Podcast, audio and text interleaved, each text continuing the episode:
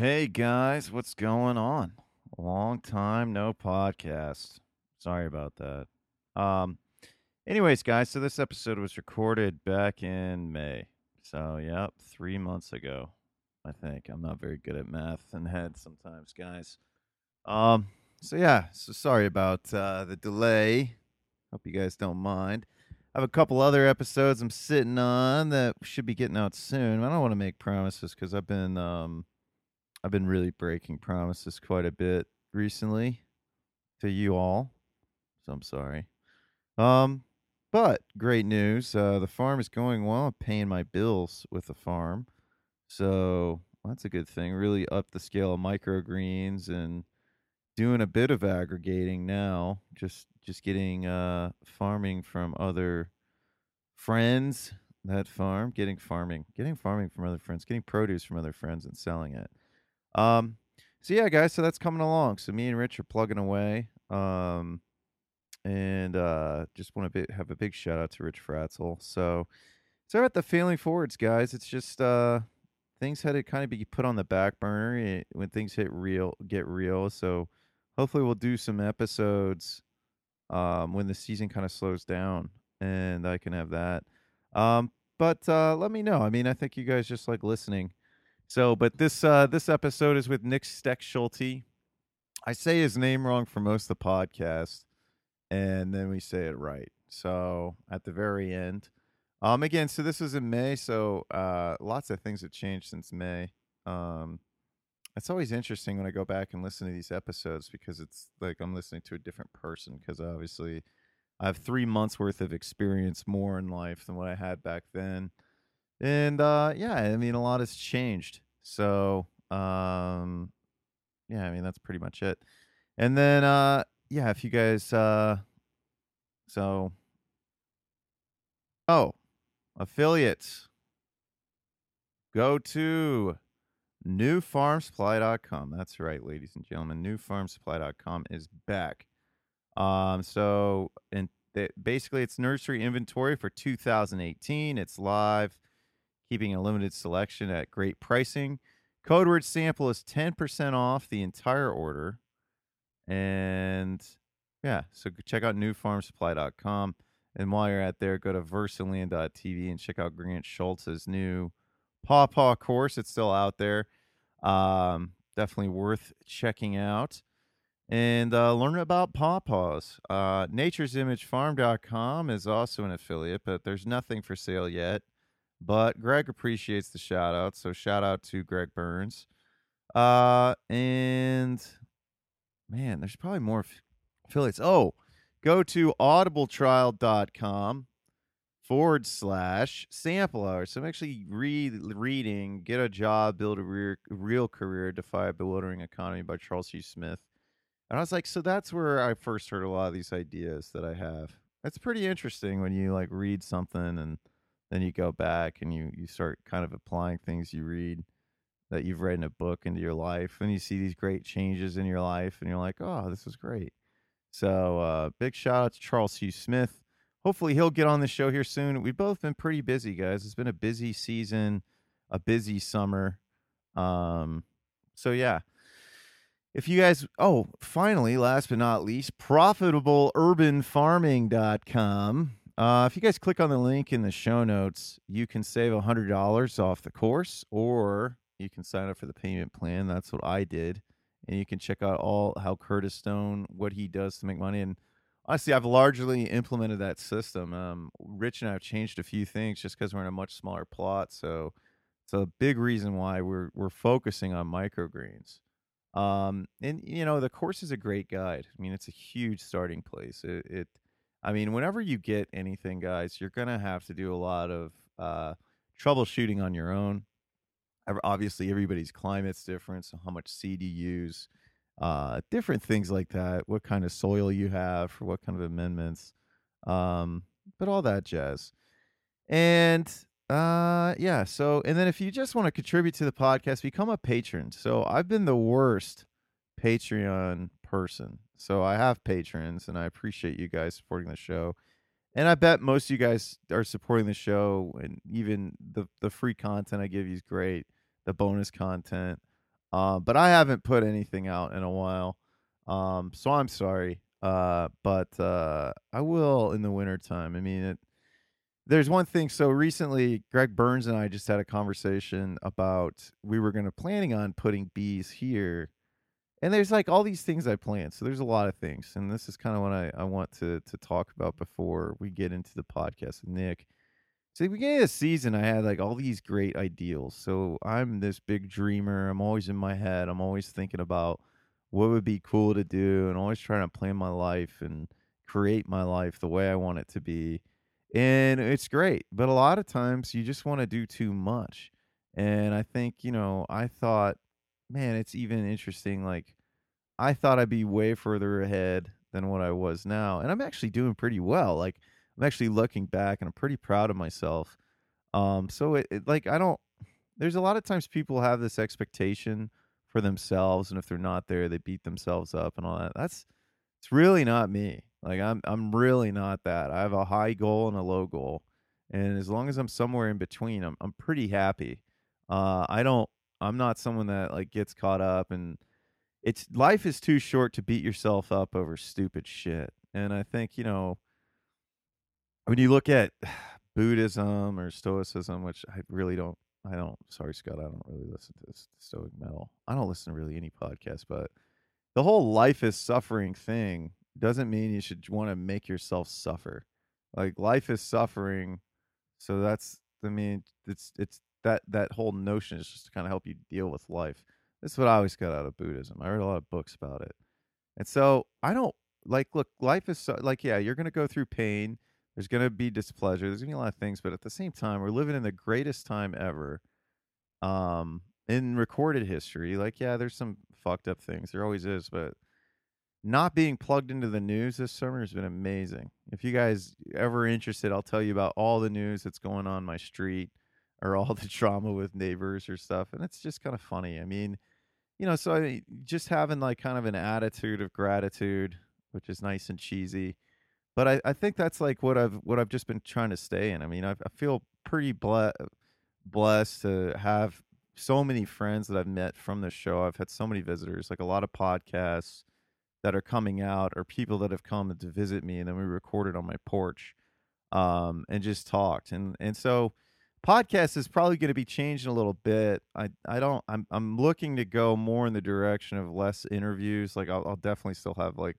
close friends on, but I, I'm probably going to focus more on doing more in person stuff. I think that's just uh, because I I think I was I was kind of thinking like, okay, so for a while when I was working a job, I was interviewing a lot of people who I wanted to learn from, and I, I still plan on doing that. But it's uh, you know I wanted to learn from them, so I'd get them on the show and pick their brain. Um, and then you know, and then it, it just came to oh, this farmer's doing this, this farmer's doing that. But it's like you know, I I'm living this lifestyle. Like I'm doing this full time now. So there's definitely still people I want to talk to and we can trade it. So I'm not saying it's going to be totally different, but I'm I go through phases with the podcast as many listeners know that it's like I start going in one direction and then I kind of start to get bored and then I have to do something new. I have to do something creative because I think if if I'm getting bored, you guys are going to be getting bored. Um, so like, you know, in the wintertime I interviewed a lot of authors because I was reading a lot of books. So I wanted to pick their brains about their books and just kind of engage them. And it was just fun and something new. So expect some different stuff. I mean, I, I would like, you know, if if people want to come and tell their story, like I, I definitely need to get up and uh, me and Travis Schul- man, Travis, I don't know how to say your name. I think it's Scholler. But he was just on Permaculture Voices, had a great episode. Uh, I've been wanting to go up there and, and talk to him and record. So I, I you know, I, that's like, you know, it was something I was talking about with Sean. Like that's, you know, when I had Sean Brown on was that's what I like to do. Like I like to go see people what, what they're working on and actually see it in person and experience it in person and then talk to them about it. So might be shifting gears. Still going to be doing failing forward with, uh, with Greg and bees. I think it's really interesting. I'm not going to be getting bees. So that was kind of the thing. We're not going to be doing bees this year. So and and it, it's kind of like a mixed blessing. So I mean, another thing that happened this season is I took on a I was going to take on an extra plot of land, and then it just wasn't really working out. Like, you know, I bit off more than I could chew. Um, and it's it's just easy to do. It's easy to do in this field. It's easy to do when you want to, you know, live live your life on your own terms and with your own purpose. So, I don't know where any of this stuff really came from, but uh, I am happy to share it with y'all, and I'm happy that you guys listen, and I'm forever grateful. So, with that being said, um, thank you guys so much for listening, and and you know I apologize for not getting more episodes out more frequently, um, but you know I I I if it wasn't for you guys that listen, and if it wasn't for this podcast, I don't I don't think I would be enjoying my life as much as I am, and I wouldn't have the friends that I've made from this podcast. So I uh I feel grateful to everybody that listens and shares the show and uh looking forward to meeting many more of you if I if we haven't met yet and sharing having a conversation and uh and fellowshipping and having a great time. So with that being said guys, enjoy this show.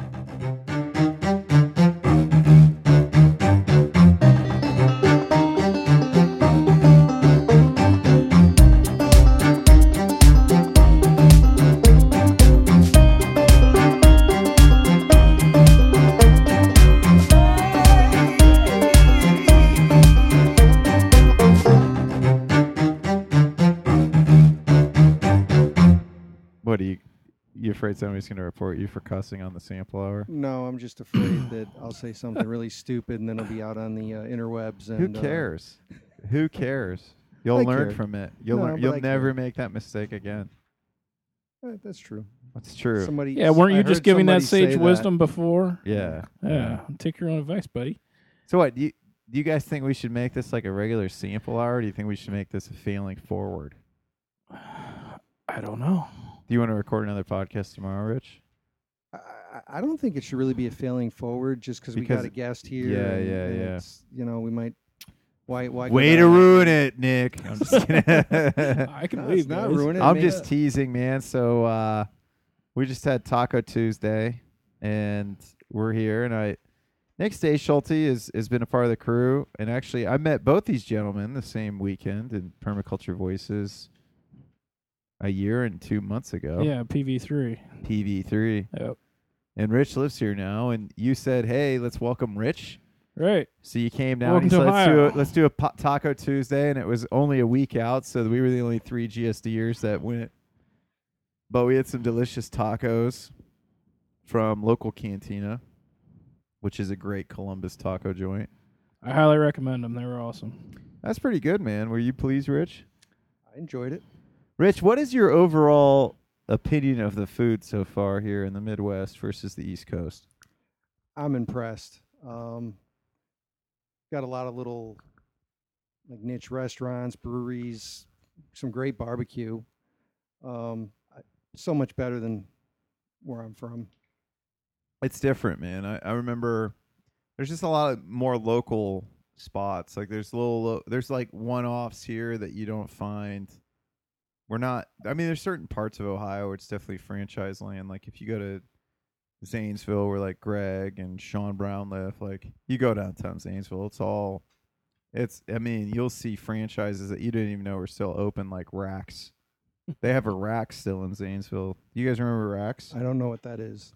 You remember Rax? Oh yeah, Rax was everywhere. It was when I like a a- kid. Yeah, it was like an Arby's Yep. in a sense.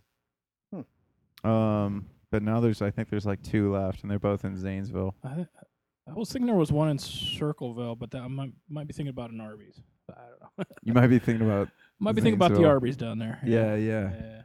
So next day, Schulte is another Ohio GSD guy. He is the infamous beehive box builder. He lives in Frazeysburg. He's shaking his head no. Yeah. He gets shit done modestly. I'm also joined here by my new roommate, which we're gonna be actually the the, the failing forward will already be out before this comes out. So, because I actually have to put a podcast out today that I haven't done yet. But uh, Rich just moved here from Connecticut. He's the new member of the Ohio GSD crew. Um, and I said, "Hey guys, we should do a podcast." And now everyone's getting quiet. So Well, because you're talking. Yeah, that's true. People man. being respectful. You, get on these No, I- rolls. I just I thought it was appropriate to welcome Rich to Ohio officially, so welcome. And you, uh, he comes with a uh, a well developed beard, so he's in good company. He fits in really well. I, I have to mention how because Nick and I actually met out at PV2, Yep. and I don't know if you remember, but the way I met Nick was you were driving a crew of bearded guys, and um, I needed to get to a TSP meetup, and I I was trying to figure out how to get a ride, and I look over and I see this carload of just beards, and it was uh, it was Nick, it was Greg Burns, it was uh, Rob Kaiser. It was, uh, gosh, I don't want to miss anyone. Mike Cornwell, I think, was sitting Indian style in the back. Um, and I, I remember I said, "Hey, are you guys by chance going over to the the meetup?" And Was you were Harbolt like, there too? Was Harbolt in the crew? Yes, I think he, He- might we, have we been. he was there. I don't know if he drove down with us or not. He might he might have been. Yeah. But the the question was, how did you guess we're going to the TSP meetup? And I'm looking at just all of Come these on. beards, and I'm like, really? Where else would you be going?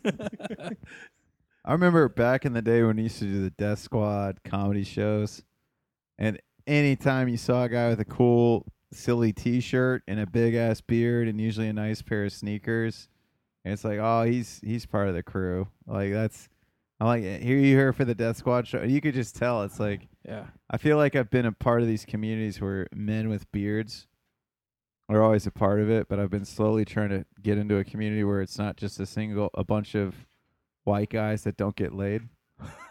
Because I feel like I've been a lot, I've been in a lot of those communities. I feel like when I was in the Death Squad scene, that's what it was.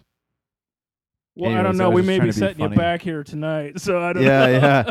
Yeah, it's like, well, I don't know. We all just went out to eat together as a group of men, and uh, we were having we were having our bromance tonight. Yeah, nothing Uh, wrong with that. We got a new member of the household. We got Jack the dog, and man, he's really being friendly with Nick. Now he's ignoring him talking in a microphone. This is pretty fun. I, I'm not Isn't allowed it? to pet Jack. Yeah, we're, we have to ignore Jack. Well, from time to time, Jack, when he doesn't know you, he doesn't quite trust you, so I can't yell at him uh, on the podcast. So yeah, we we better ignore him.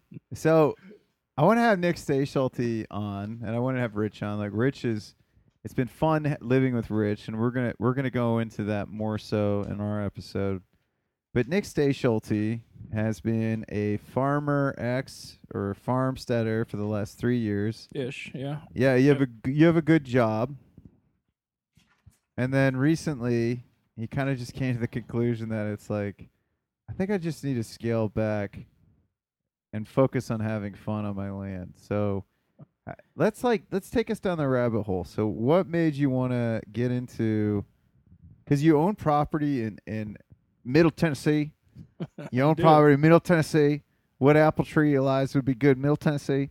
Um, it's an inside joke from the Eliza uh, grafting workshop, but you own property there. You still live up here. Um, you got some plans. You have opportunity, and it's just you're kind of navigating to try to figure out what's next. But so what? Let's go back to the starting point. And how did you get involved in small scale agriculture?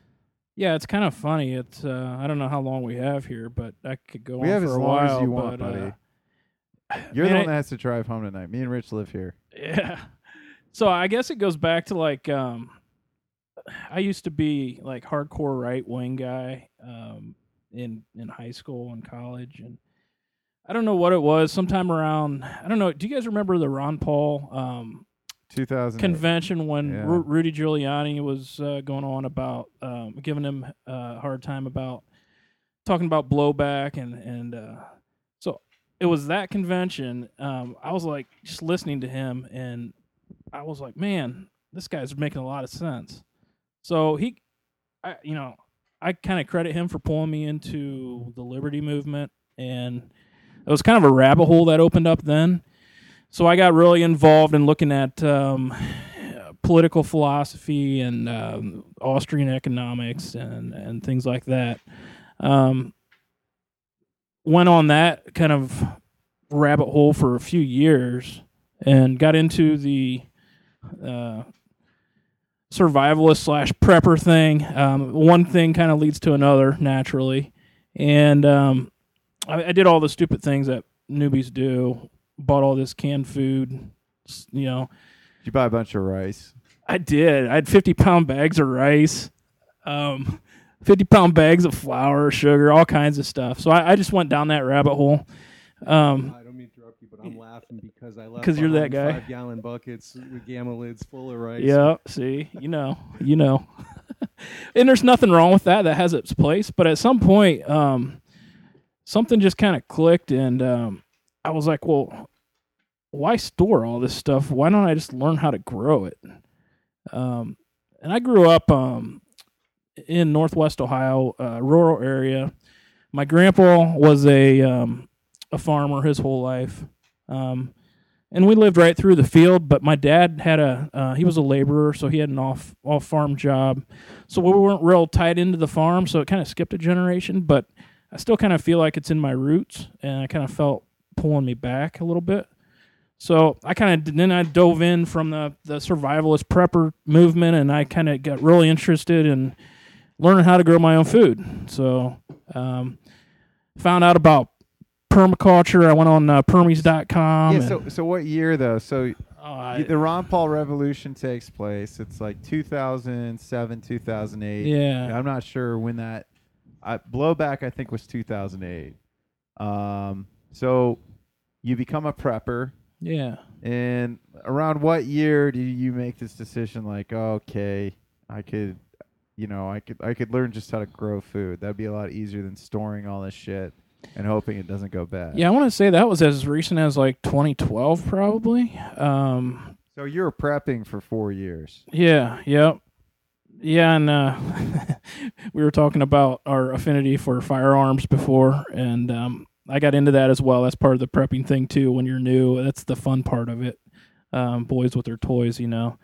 So I got into that, dove in deep for a while, but around 2012, um, I kind of, um, yeah, I just I saw the the need to actually grow and to to be um, to thrive, um, even if something doesn't go wrong. Um, you know, just to live live a, a good daily life. Um, so why not integrate those things that you're doing into your daily life? So like 2012, 2013, and and I just I came across uh, Permies.com, Paul Wheaton site, and um, really dove into that.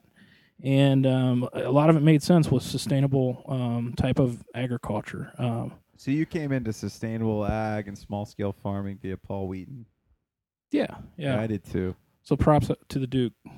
Yeah, I kind of did. I came into permaculture via the Duke, and I had uh, I was actually on Marjory.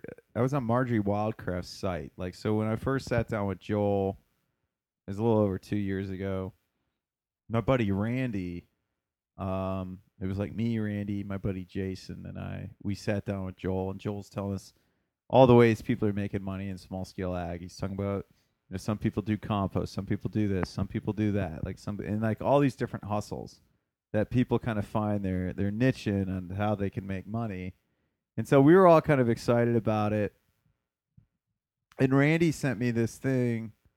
It was like this series of talks with Marjory Wildcraft that I paid money to have, and I was supposed to have access to it uh, for forever but I don't think her web person was that good. So it was like whatever. And then so I went into this. Um, I started getting emails, and like I listened to her talk to to Joel Salatin. It was something about with children and kids, and because I knew Joel Salatin was from Food Inc. in 2008. And uh, and it was like I, I didn't read books. Uh, well, I, I wasn't reading books about this back then. So Michael Pollan, I think he'd written his book in like what 2003, 2004 for the omnivore's dilemma. Does anyone know? I don't I don't know if it's that long ago. I I uh I just read read it fairly recently, so I, don't read know. It, I read it fairly recently too, but I knew about it. Like, Yeah. I remember people talking about it, and um, so I know I saw Food Inc. in two thousand eight, and I had this idea in my head, and then I watched like Food Matters and all these other documentaries. I knew there was something with food, but I wasn't kind of ready to take the next step.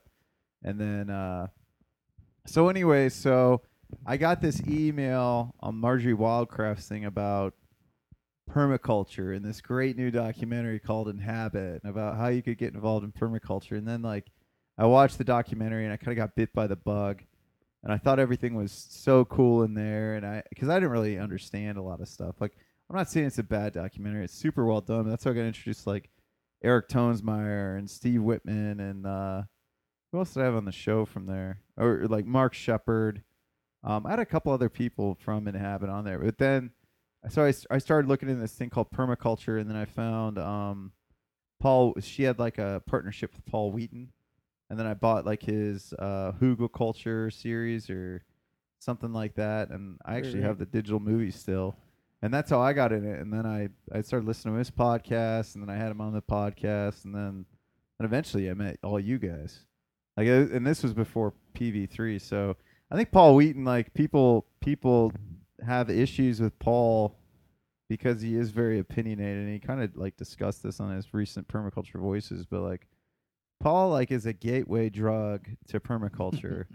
And that's Yeah. all he wants to be. Like he Right, wants to get you excited, and as long as you're still doing something in that realm, he's happy. Like, and it's and, and I and I, I think people don't necessarily give him the credit that's due. Like he's, I mean, he's the bad boy of permaculture. You know what I mean? So Mhm. anyway, sorry for going off on that tangent. It's probably uh, the great Scotch from Jeremy Hill that's uh, coming through. But anyways, yeah. So I don't know. Uh, what do you have to add, Rich?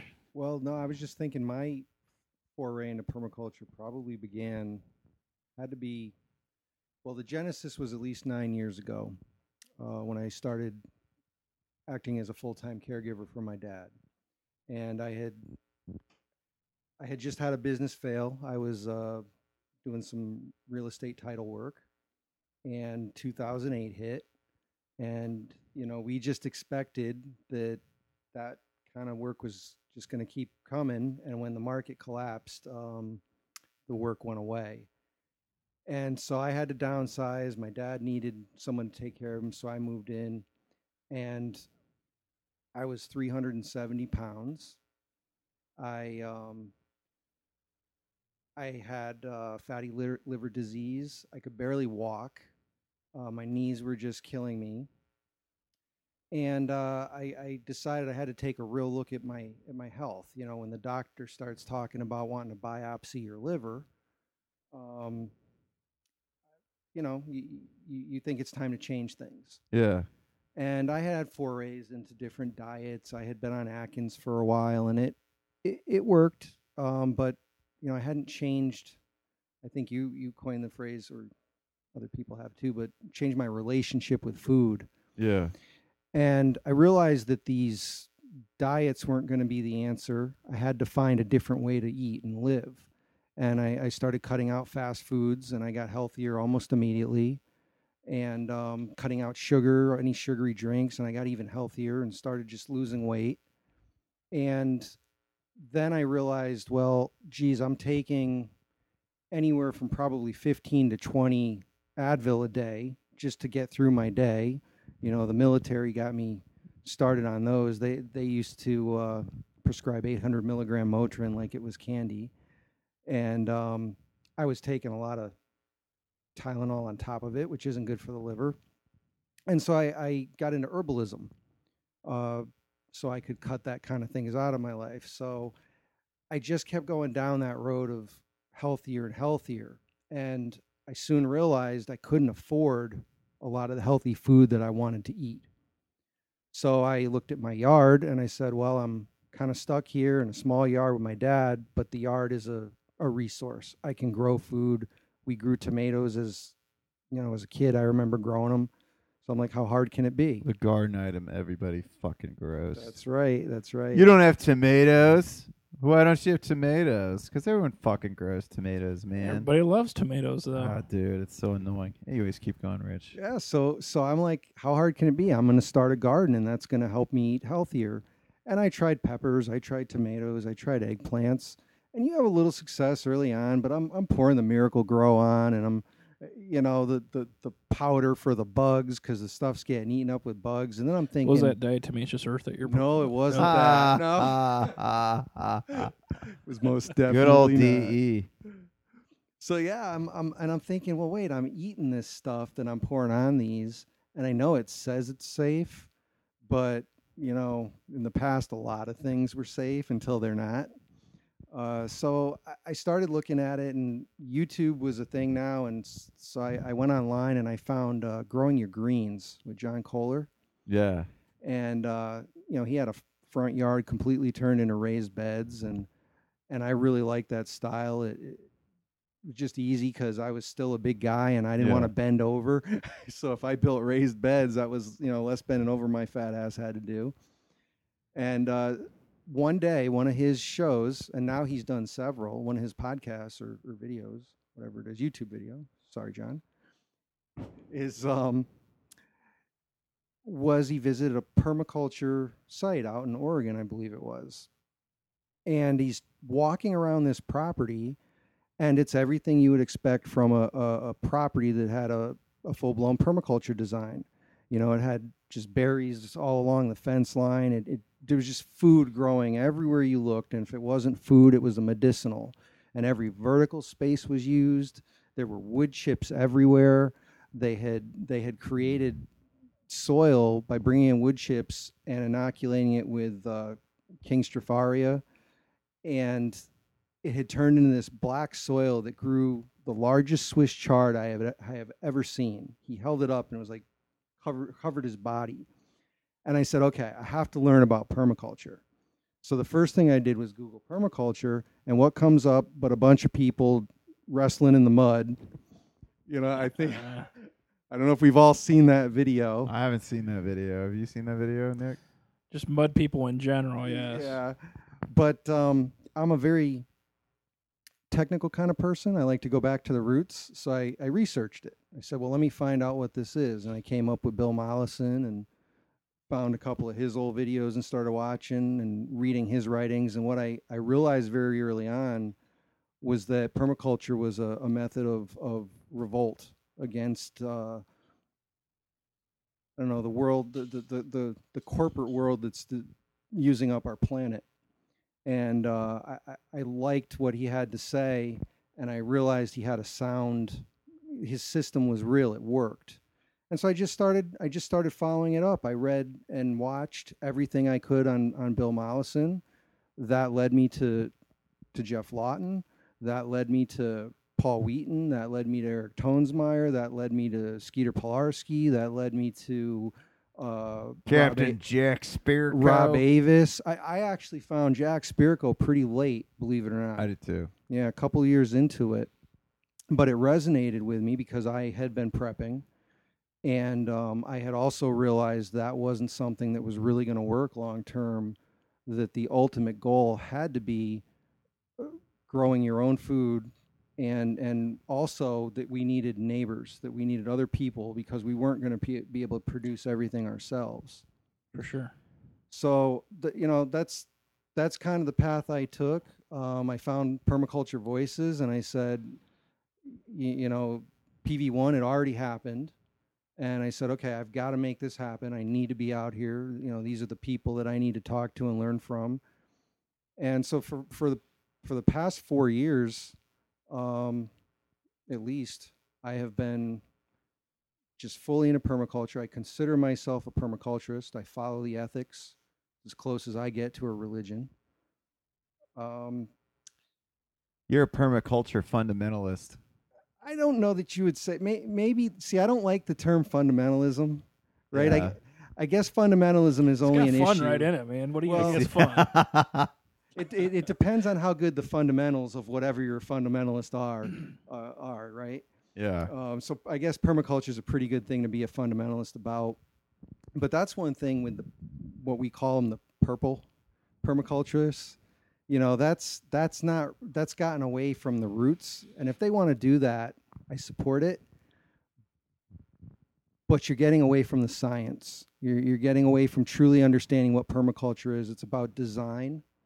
It's about using the energies that you're blessed with on your site, whether it's wind, whether it's water, whether it's sunlight, using it to the greatest advantage, and um, keeping entropy to an absolute minimum. You know, keep things working on your land. and I, I I've always been kind of an anal guy. I like systems design, and He's not talking about sex either, guys. so it, it just meshed with me well. I, I liked being able to design uh, design a property out. Sorry, I have to. I have to say that, man. I Really? just, as soon as I said that, I thought about Greg's kids who listen. I'm like, yeah, sorry, Greg and Susan. I just, I just took it there. Yeah. Now they're going. What's anal? So, um, well, that's super cool, man. I think uh, you are the reason, I believe, too, as to why Comfrey is here by so many people in Ohio, right? Did you get Rob? Well, and- I don't know that I could say that. I, I gave uh, Greg already was growing, and I did give him some. I gave him a lot of true comfrey. That's that's one of my favorite plants, and I don't know that it's. I think he's got it growing there, but I, I'm not sure it's been doing as well as his Bocking varieties.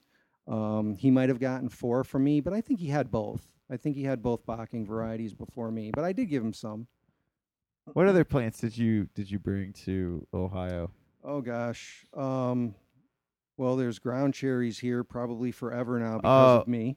Uh, we actually, me and Joel were really into ground cherries. So we grew them from like Joel planted them out from seed in Oh, his okay. community garden, and uh, they're in the same family as the tomatillo and You mean the tomatillo? whatever you want to call it. I call it a tomatillo. So, uh, so it, w- like because we we loved them, we thought they were so good, and actually there were some people that had been in that neighborhood for a while, and they grew up with ground cherries too, and it's it's just so good. It was so fun. Uh, the one guy, he's another guy that fell off, but our, our buddy Adam, when we were all we'd be harvesting in the morning, and we would be selling ground cherries.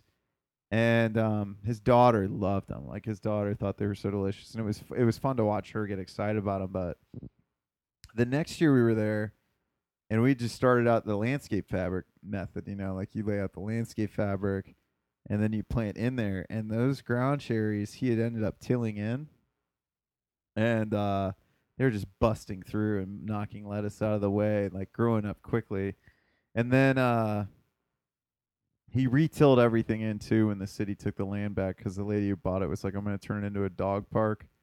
And we thought it'd be fun for her to always have to deal with ground cherries because they're never going to go away once you till them in. It's an amazing plant, though. It really is, and it's delicious. Oh, a buddy of mine back in Connecticut makes uh, a jam, a Yeah. ground cherry jam. It's You can make a hot sauce from it's it too. You can Oh, use yeah. it. You can use it for. every- Have you had ground cherries, Nick? Yeah, it's a big thing in the Amish community or around where I live. They they do the jams and the jellies and yeah. Yep. I just need to design some kind of hammock that catches them and rolls them into a trough where I can easily co- collect them. Because man, you miss so many of them throughout the season. Yeah, I'm really hoping. Like uh, Joel said, he's going to do ground cherries again, but I'm just hoping he does it away from all the beds that he has on the property, because it's just gonna it's just gonna take him over. It's easy enough to pull them out when they're young, though. Yeah, You know, if if you if you're managing a, a small plot, it's not a big deal. On a large scale, it could be a real hassle. yeah, for sure. Um. So yeah, so Nick, so Rich had his little permaculture homestead. He just recently moved here. He's gonna try to do some permaculture stuff here. You can already tell in this room.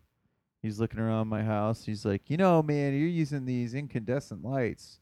That's like a you're pretty much running a thousand watt grow operation in between the living room and the kitchen. Like that's 65 watts each. So that's a lot of electric.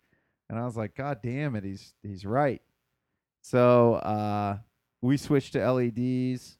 Um, Rich even it's like these little these little system like Rich is such a systems thinker. He's helping me like get a lot of things. Even we even changed the toilet seat, and it's actually been a huge improvement for when I have to use the restroom. I must say, I was very excited about it it's like these little things are really adding up. So, but you know, let's focus on you again, Nick, because I know you uh, have a lot of livestock and you gained a lot of stuff. Yeah, so kind of Rich is the green thumb guy. Um, I'm actually not at all right at this point yet. Um, that's where I, I think I want to learn the most yet is is actually growing green things.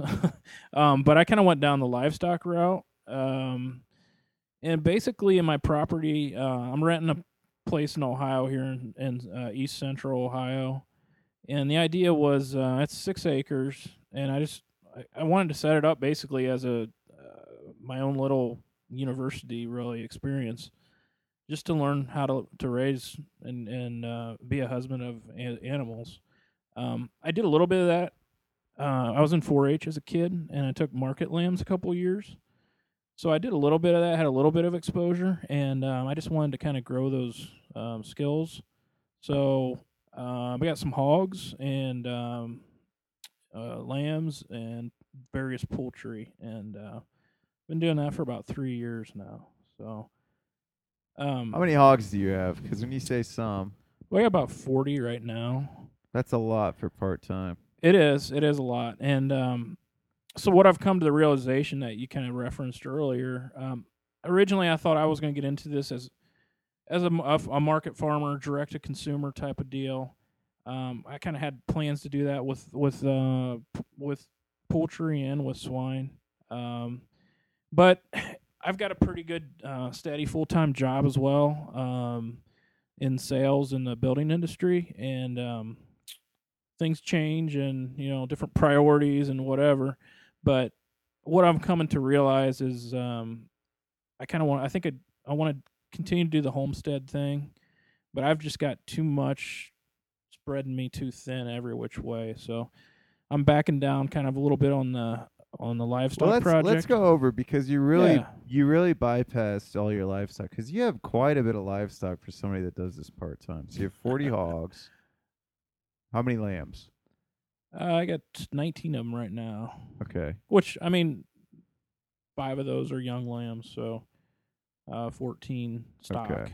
ewes and a couple rams and then birds. You you you didn't even mention your ducks. yes i got f- well poultry. So 55 ducks right now. They're layers Yeah. um i did run some uh giant Pekins uh not last summer the summer before. Ran about 50 of those for meat and um i really enjoyed those. That same year i did 200 chickens as well broilers.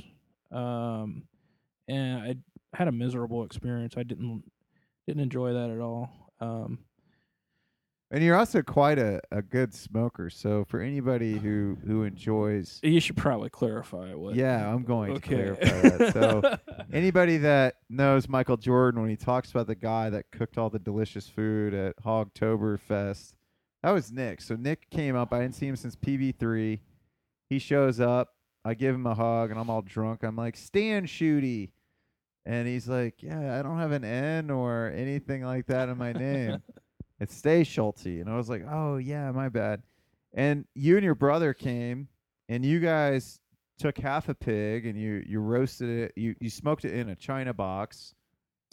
Yeah, so it was actually a whole pig. It was uh the See, I was drunk. oh So yeah, you were. It was uh the La Caja China. So it's the um the China box. Uh, so you had a whole pig in there, and you guys. I mean, it was delicious, man. yeah, it was about a hundred pounder or so. So you, Was it a guinea or what kind of hog was the it? The one we had at Ho- Oktoberfest was a Tamworth. Um, I had done the guinea actually a couple weeks prior to that, and the guinea, um, it you know you may or may not know, but it's a kind of a lard hog is is what it's known as. So it was a little too fatty. We peeled a ton of fat off of it, and we're kind of disappointed in the the yield of the meat we got. But the Tamworth worked out really well. So if you're gonna if you're gonna smoke, I mean, because the weird thing with with a china box, I mean, it's not a suckling pig, but it's pretty damn close to it. I mean, there's uh, it's a, it's it's still a hog roast in a sense. You're doing a full one out of because how many breeds of pigs have you raised? Uh, just the three. So I started with the guineas, um, thinking they were, you know, the perfect homestead pig, um, because of size and being able to forage and just uh, even temperament. Um, realized really quick if I wanted to do it to raise them for profit, that that's not the breed. Um, just But it, the the tricky thing when people say the perfect homestead pig, it, like something I've I've realized from GSD and just hanging out with everybody is that Greg kind of combed the term, uh, or he he kind of like honed in that term farmsteading, and because it's like, look, you're you're a part time farmer. Like I'm not a farmer, more of a homesteader, but I'm just trying to sell surplus. So when somebody's selling you the perfect homestead animal of this or that, they're not a lot of times they're not doing well you can grow this many x amount it costs this much feed and then you can sell the rest and then you have free meat it's like this is the lowest cost for you to grow your own food Right. and and I and that's the guinea hog. I mean, if you talk to Justin Hunt and you talk to him about his inputs, like he, it's it's not mu- many inputs. I mean, he he got he got a lot of money's worth out of his meat when we butchered his guinea hog, and I think that it's it's um it's interesting, man, because when you actually get in the nitty gritty, like all of us are guys that research the the hell out of everything that we decided to do when we got into this. I know Rich does. Like, if we got Rich talking about comfrey, we could do a whole podcast with Rich about comfrey, or you know what I mean, or Yeah. or, or anything. If if I talk to you about something you've really researched, you're like, oh, okay, well, how long do I have to talk about my experiences in farming? Because you research a lot. I remember even in the group thread when we were our private messaging, you know, about trucks. I remember it was like, wow, I had no idea all these guys know so much about trucks in the in the Ohio GSD crew. Like somebody, I think Justin Hunt was looking for a truck, and you guys are recommending this, and I do my simple, yeah, man, if it's it's just something else to go wrong. Yeah. And you guys are like, well, no, we use it for this, this, and that. This is why you'd want to do this, and this is why you want to do that. I was like, oh, yeah, it's that doesn't apply to me, and it- and and so it's it's fascinating because there's this wealth of knowledge in our crew, which is which is great about it. Um, but I I think too people get real experience. Like you've gotten real experience. I mean, Well, that's the thing about trucks. Like, well, I was talking about the the guinea But just in too. general, yeah, I mean, pigs. well, so I, you know, I raised them out for a year, and I, I did kind of change what I wanted we to do. talk with about them. trucks too. Don't All worry. right. So I, I mean, I did kind of learn somewhere along the way that I, I thought I wanted to start selling stuff for, you know, as a, a, a farm, legitimate farm business. Um, so I kind of shifted my priorities. you have a legitimate farm business, but it's not a full time gig. yeah, yeah. To be fair, that's true. Yeah, like Yeah. It, it's weird when you. When yeah, I you're don't want to doing a minimize. business- when you're doing a business part time, like even like when somebody would ask me what I do, I would tell them, "Oh, I work at Time Warner." But now, it's a lot more fun to say like, "Oh, yeah, I'm an urban farmer." Like Yeah. even though I'm not bringing in a ton of money, but that's my source of income now. You know what I mean? So it's Yeah, don't discredit what you do. Running 40 hogs is a lot of work, man. for sure, it certainly is. Which is why I kind of need to scale back. I've just I've got too many projects going on. We were talking about earlier. I start a lot of projects and and see a shiny object and then kind of go the other way. So I just need to hone in and focus on some things. But anyways, continue. So you you started with the hogs. So you were you're about to go into that, like the different hogs. You Well, yeah, and then so I was looking for. I still want to stay in the heritage um, breed area. I I kind of I want to bring back heritage breeds in in America, and it you know it's um had a strong rebirth, but um just the the pink pig with the the white nasty meat that you see in the grocery is not something I was interested in, and I wanted something that was a quality product and um you know something I could be proud of. So that's why I wanted to go with heritage breeds. But um, you know, as far as output and um, efficiency of feed conversion and everything, the the guinea just wasn't going to do it commercially. So I I shifted to uh, Tamworth. Um, I'm still raising Tamworths. Uh, really happy with them, and um, played around with Berkshire a little bit.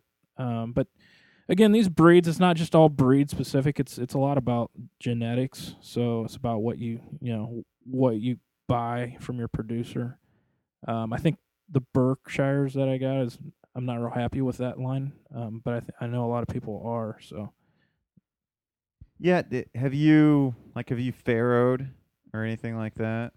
yeah, so that's why you know it turned into 40 basically. So I, I usually when I dive into something, I kind of dive in full steam ahead, and I you know everybody you talk to says raise market pigs the first year. Um, you know, buy them from a producer, raise them for six months, and then take them in and see if it's for you. Why would I listen to you know good advice? So no, the first winter I farrowed. Um, I've been farrowing for the last three years now. Um, it's uh, it's diff- it's it's a lot of work, uh, especially during the winters in Ohio. Um, chipping ice and you know just keeping everybody alive and fed and uh, bedded down. So um, a lot of work. Um, you gotta you gotta want to do it. Um, and like I said, so it's just spreading spreading too thin. So I definitely in the future want to continue to do this. Um, it's just right now I just need to back down a little bit um, and know where where my strengths are. I mean, and- it's mainly just you. yeah, it's just me out and there how many the farm. livestock animals do you have? Well, I don't know. I guess uh, 40 and 19, 60 and 55 ducks, a couple chickens. I don't know. You know, it's. I I guess mean, I'm clo- responsible for the lives of over 300 100. Yeah, but close to 300 animals. Well, I, I don't know if you're. Uh, close to 200. yeah, a hundred, At a little over a hundred. Yeah. but yeah, so it's uh, there's a lot going on. Yeah. So, yeah. So uh, so ideally, so now so now you figured out your space. So what what is the healthy downsize for you? Like what are what are the numbers you want? What animals do you want to keep? What Yeah. animals do you want to get rid of? Well, all that said, I'm stre- uh, You know, I got into this um, through permaculture, and right now, frankly, I'm way over stressing the land. It's that's just I'm way overstocked. So that's one other reason why I want to change because I'm just not happy with um, you know the way I'm raising them. Really, it's just uh, too much for that that property. So you know, I cut down to uh, maybe half a dozen hogs or something, run them, and um, the sheep I'm fine with running, you know, somewhere around ten is a is a happy number, so I can sell some off each year. And uh, the ducks really they just do they just run the property free. So you're pretty you're ducks I remember you were saying the other day like you're you're really happy with ducks. Like you you would get rid of your chickens to just keep ducks. yeah, I got um, you know I guess chickens have their place, just not my place. Um, that said, I got a couple of them right now, hens and stuff. But yeah, I love ducks. They're easy keepers. Uh, they just kind of mind their own business. They don't get into a lot of trouble as long as you just have the right fence for them, which is really easy. So yeah, I I love ducks. Yeah. See, I'm a chicken guy.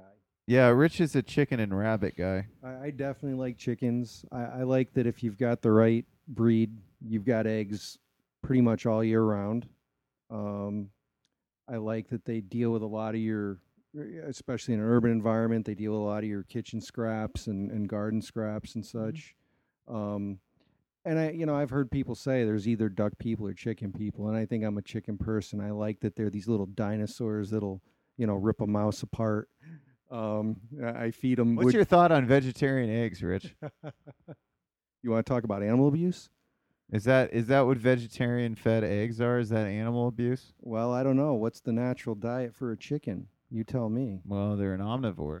So I guess if you were to feed them a vegetarian diet, that wouldn't be too, dare I say, kosher. So are humans uh, that feed their children vegetarian diets? Are they just, are they child abusers? And the next topic. I No, I, I wouldn't say that, but it's set I set you up for that one. yeah, no, but it's it's uh, the child at least can make a decision once they're old enough. And they're not gonna But they're gonna then- make it through their childhood. You know, it's not like they're gonna die. So, but a chicken has no choice. You know, you're locking it into a room and, and keeping it away from. If it's vegetarian, it, it doesn't go outside ever because if it goes outside, it's going to find bugs. So Yeah. you're keeping it confined. You're probably feeding it, you know, uh, corn and soy feed Yeah. that's that's most certainly genetically modified, full of probably glyphosate. Um, and it's usually they're raised in just horrible conditions. Yeah, I, I think most chickens are, and I think that it's also um, it's it's it's an interesting thing because something Nick was saying earlier. You know, you you get into these. It's like the the contrarian to well, everybody's saying do pink pigs, do Cornish cross for meat birds and stuff like that. So I feel like a lot of people went. I know Greg went away from it immediately. But you know, even pink pigs, if you take feeder hogs and you put them in a pig's environment, they turn into a different pig. Like they look different. Like I know, um, what are aren't, aren't Berkshire the same breed, or what is the, the main breed of, breed of feeder hogs? Um, yeah. uh, What is it? Uh, Chester White. Um, Hampshire. Um yeah, I don't know. I'd, I'd have to. Because it, it technically is a heritage breed that's just kind of been abused, and now it's more of a conventional breed. Well, right. I mean, it, and just like the Cornish cross. I mean, the Cornish cross, like they feather out. I mean, it, it depends on how they're raised. It depends on. It does be depend on your breeder, just like what you were saying with with your Berkshires. yeah, I mean, it's just been bred for over generations for certain traits that the the market was looking for, um, and you know, I with the current food movement and kind of a rebirth and being interested in our food, I think the market is demanding something different, and um, you know, we're realizing that there's actually some nutritive differences in the quality of the meats and stuff. So Yeah. so So with your farm, you're looking to downsize to different animals. You want to get your land so it's it's not being stressed. Um, you know, so w- uh, how do you plan on still kind of doing some small scale, you know, selling direct to consumer with your animals? Still, yeah, I mean, I'll continue to do that basically to pay for um, what I'm raising for myself, and um, I, I do really want to grow my green thumb though, like I talked about. Uh, I just feel that there's so much there that I need to learn yet, um, and I'll be learning for the rest of my life, obviously. But um, you had referenced earlier, I do, I did pick up a property in in Middle Tennessee. Um, 2014, I closed on that property, and the idea eventually is to make that my my farmstead. It's 75 acre property down there. Um, you, you do go back and forth though, and whether you want it to be a bug out or a farmstead. no, I don't want to leave anybody with the impression because I started off saying I was like a extreme white right wing guy and and talking about my guns and, and my prepping, but yeah, I've kind of had pretty big um, paradigm shift since then. So I'm like a full blown at this point. I don't I don't know if you're not a fundamentalist. No because it's, I, it wasn't fun anymore. Yeah, so. it stops being fun to to to say you're an anarchist when Antifa is becoming the new face of anarchism. Yeah, but I'm I'm definitely closer to an anarchist than you know what a traditional conservative Republican was. But um, I don't know. How did we get down this road? Um, I just think, well, because Ron Paul tied you into everything originally. yeah, yeah, yeah. But So, but I mean, so so with market streams, um, you know, so what are your plans with the property in Tennessee? So I just joked and I said you you said it was going to be a bug out, and but you really are thinking you want to relocate there. right. So what I really want to do is a. Um, I mean, Mark Shepard was really uh, the inspiration for buying that property. What I saw him do with his property, um, just a multi-species, um, really diverse. Uh, we won't use the word orchard, but uh, Food forest. not even a food forest, but a um, a silvo pastoral kind of setup with where I'm running um, pigs again, um, and and sheep and some goats probably running them through there, um, feeding them. Uh, we were talking about before persimmons and and chestnut trees and um, basically the idea. I've been kind of um, looking for the last three four years studying keyline design and um, basically doing that whole property that way.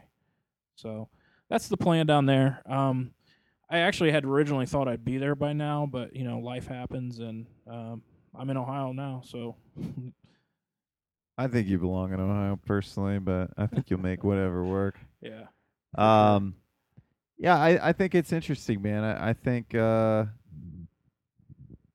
I, I don't know. I, I think it's it's it's cool to always talk to you because you you put your money where your mouth is, and you have different experiences, and really made it go out of the the part time farmer and like, can I transition? And then I remember before I got laid off, you and I were talking about it, and I was just like, dude, I I don't we were, we were both like, well, I mean, this one guy just said, yeah, you just have to go all in and do it. And then we were like, but is it really worth doing that? Like, how much money could we really make compared to what we're making now? right. And I think it, I, th- I just think it's kind of dangerous. Like, I, I know a lot of people get unhappy and then they make crazy decisions. And, you know, sometimes it works or sometimes you're just forced to be in a situation where you feel like you have to make it work to justify the decision you made. And I think it's um it's interesting, man. I think that you know, I always just like to say, you know, get in where you fit in. And I think and I and I think that's what a lot of us are doing. I think, you know, for me and, and Rich, you know, Rich was kind of forced into this situation. Um via family. We, we were talking about that at dinner, and it's like you know sometimes family really teaches you what's actually important, right? Exactly. I, I was able to come to the realization that it doesn't have to be about money. Right? So much so much of my life has been spent chasing shiny things. And um, I realized that, you know, really what is that? You know, what what what what's important is really relationships. Uh, it's the community you build around you. That that's what makes someone truly wealthy uh, having having cash, and it's it's easy Cash is a me to- tool. Like it's it like cash is good to have. You need to have it in this world. There's no way around it. But it doesn't have to be what it's all about. If I have enough to live, that's all the cash I need. I'd I'd rather have all of my other transactions done with barter and just trading and giving things and uh, you don't need as much cash as people think they need if they're willing to make a lifestyle change. But if you want to live in this this consumer society, that's going to be hard. You know, then then you're going to have to struggle a little. Well, you can you can opt out, kind of. I mean, we're still living within society, but we kind of Yeah. opt out in our own way. Sure, we got our own. yeah, I I, I think that's. I think that's why we all get along. Like you know, like I, I got this house not through a bank. I got uh, you know, I tr- I try to do things as unconventional as possible and blaze my own trail. And I think that's like with me in farming, I think that's been like one of my big hiccups or one of my big holdups is, you know, I could try to do exactly what Curtis does or JM does, but if I really want to be successful, I'm gonna have to blaze my own trail. Like I'm gonna have to create my own path and take what they've learned and take what they said and then apply it to where we are. And I think I have a, a pretty good plan for that. I'm not gonna I'm not gonna share it yet, but um, you know, I think it's it's it's figuring shit out. I think you know somebody something that nobody's really doing in small scale farming right now is a ton of sales via the internet. Like, how many people do you hear like talk about like? I mean, you hear about aggregators doing it, but you don't hear about farmers doing it or farmers like. And I and I just think that anything in today's economy, like you have to do what's convenient. Like you have to create convenience. You have to fill the void of convenience. You have to make it convenient for people to to get their local food. I mean, there's if if if you're on a small scale, it's easy. It's not easy, but it's it's um you know Greg and I talk all the time about why scalability is a bitch with with livestock, right? Like and Nick, you could probably attest to it. Like scalability's a bitch, like scaling up and having to manage sales, doing it all on your own. Like there's no way I would fucking do it, Nick Nick's done. I mean, there's no way. I would be like, dude, this has to be there has to be an easier way to this or you know what I mean? Like I, I have a yard of farming and it's like, yeah, I I don't want to do this by myself. Like that just doesn't sound fun. And thankfully Rich was like, "Hey man," and it just kind of worked out, but it's it's just like I think that it's like the it takes a lot of courage. I think it, it takes a lot of just um it takes a lot of not giving a fuck. You know what I mean? It takes a lot of just putting yourself out there and and and and just saying like, yeah, fuck it, I'm gonna do this because I want to learn it and I want to make some money with it too. But I mainly want to learn it. Like like we, I think you said something that was best. I want to create my own university. Right, right. I mean, that that was my goal, and I've met that goal. I, I'm definitely not, you know, all the way there. I still have a lot of learning to do, but that was the original reason why I, I, I rented that property out there, and I've learned a lot of things. So, uh, in that respect, I feel fulfilled. Uh, So what's your what's your time frame on getting down to Middle Tennessee? well, I hope to part. It, it's it's raw land down there, so I hope to start putting up infrastructure this winter as far as a building and kind of a, a base of operations. And then uh, I need to get a well a well dug and um, some photovoltaics put up, and then so hopefully over the next winter is kind of what I'm looking at timeline wise, and then getting some of these trees in the ground. Um, How many trees are you sitting on right now? Not much. I you know, only have like a hundred tree s- seedlings sitting at home right now. But um, that's kind of my project this summer is to start getting some stuff growing. Um, even though it's not ideal, I still want just you know the best time to plant It's- a tree was yesterday. I think also it's just like I just want to get started. Yep. Like it's Yeah. you know what my it, yeah it might not be the perfect time, but at least I'm I'm getting started, and that way. Because I think you and I are a lot alike. That it's like, well, I started it, so I guess I got to do it now. Yeah, so I've got some berry um, plants and things like that that I want to get going strong by the end of this summer, and then uh, hopefully I can divide them uh, next uh, next year and kind of start propagating and just build my own um, nursery for my to to stock my own property down there. Again, it's not ideal. I'd like to plant them in place, but it's the circumstance. And then I, I definitely I want to plant some stuff and get it growing down there as well. Even though the the deers will decimate a lot of it, you know, it's like Mark Shepard's stun thing. So you know, what makes it was meant to make it, I guess. That's good, man. So what's your timeline on wanting to get down there? Yeah, I'll be um as far Like as move down there, permanently. Yeah. I mean, that, that that's probably a five year plan, honestly, at this point. Um, Still plan. Plan. It's a plan. Yeah, yeah.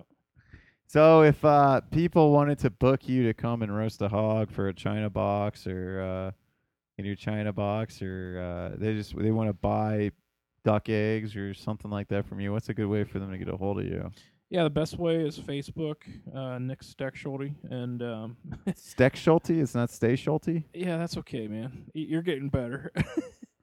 I think so. it's, like a hard. The ch is like a hard k, so it's Yeah. Stechschulte. Yeah, Steck Schulte. yeah, yeah. But you just ty- start typing S T E C H, and it'll. I'm sure it'll So pop up. Schulte. So the ch has two different sounds. C H.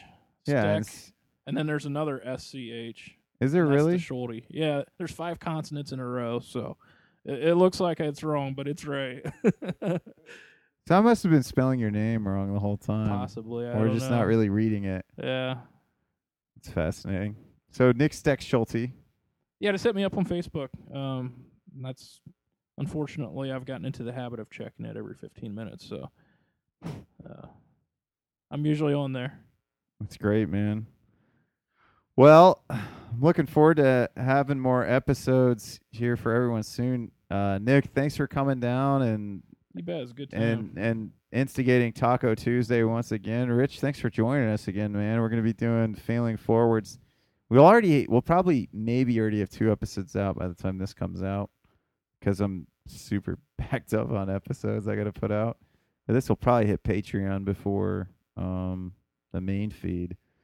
Yeah, So it was, it was really great to see Nick again yeah, and uh, you know catch up a little bit and find out what's going on. And yeah. So excited you parted Yeah, to be man. here live with Ohio GSD now, the Ohio GSD crew. Rich, I'm looking forward to meeting everyone. yeah. welcome, welcome to Ohio. Oh, thank you, man. Yeah, man. So what you have it? you know it's interesting, Nick, and, and something I want to touch on before we leave is like I feel like there's two different groups in Ohio GSD. There's the homesteaders that just like fucking did a bunch of bullshit that they had to do on their own, and then there's like the, the other ones that are like have the Ohio GSD crew and can take advantage of it. And there's a lot of people that just come in and give, like you know, you, Shane, Sean Brown, uh, you know, you guys have never had an event. You could definitely have used us to help you build fence. I think I told you like five times to create a group for us to come and build fence. well, we're kind of burnt out on fencing. I think that's my. I don't fear, think so. It was easy, man. It was like the the second week was a lot easier than the first week. And I Um, didn't even get to either one of those, so I kind of feel bad about it, you know. But uh, yeah, I, I try to get out when I can. I don't get out to a lot of them, but um, you know, there's a lot of different people and different skills and things, so it's cool to see. for sure. Well, hey guys, thanks again for tuning in and looking forward to bringing you another episode soon.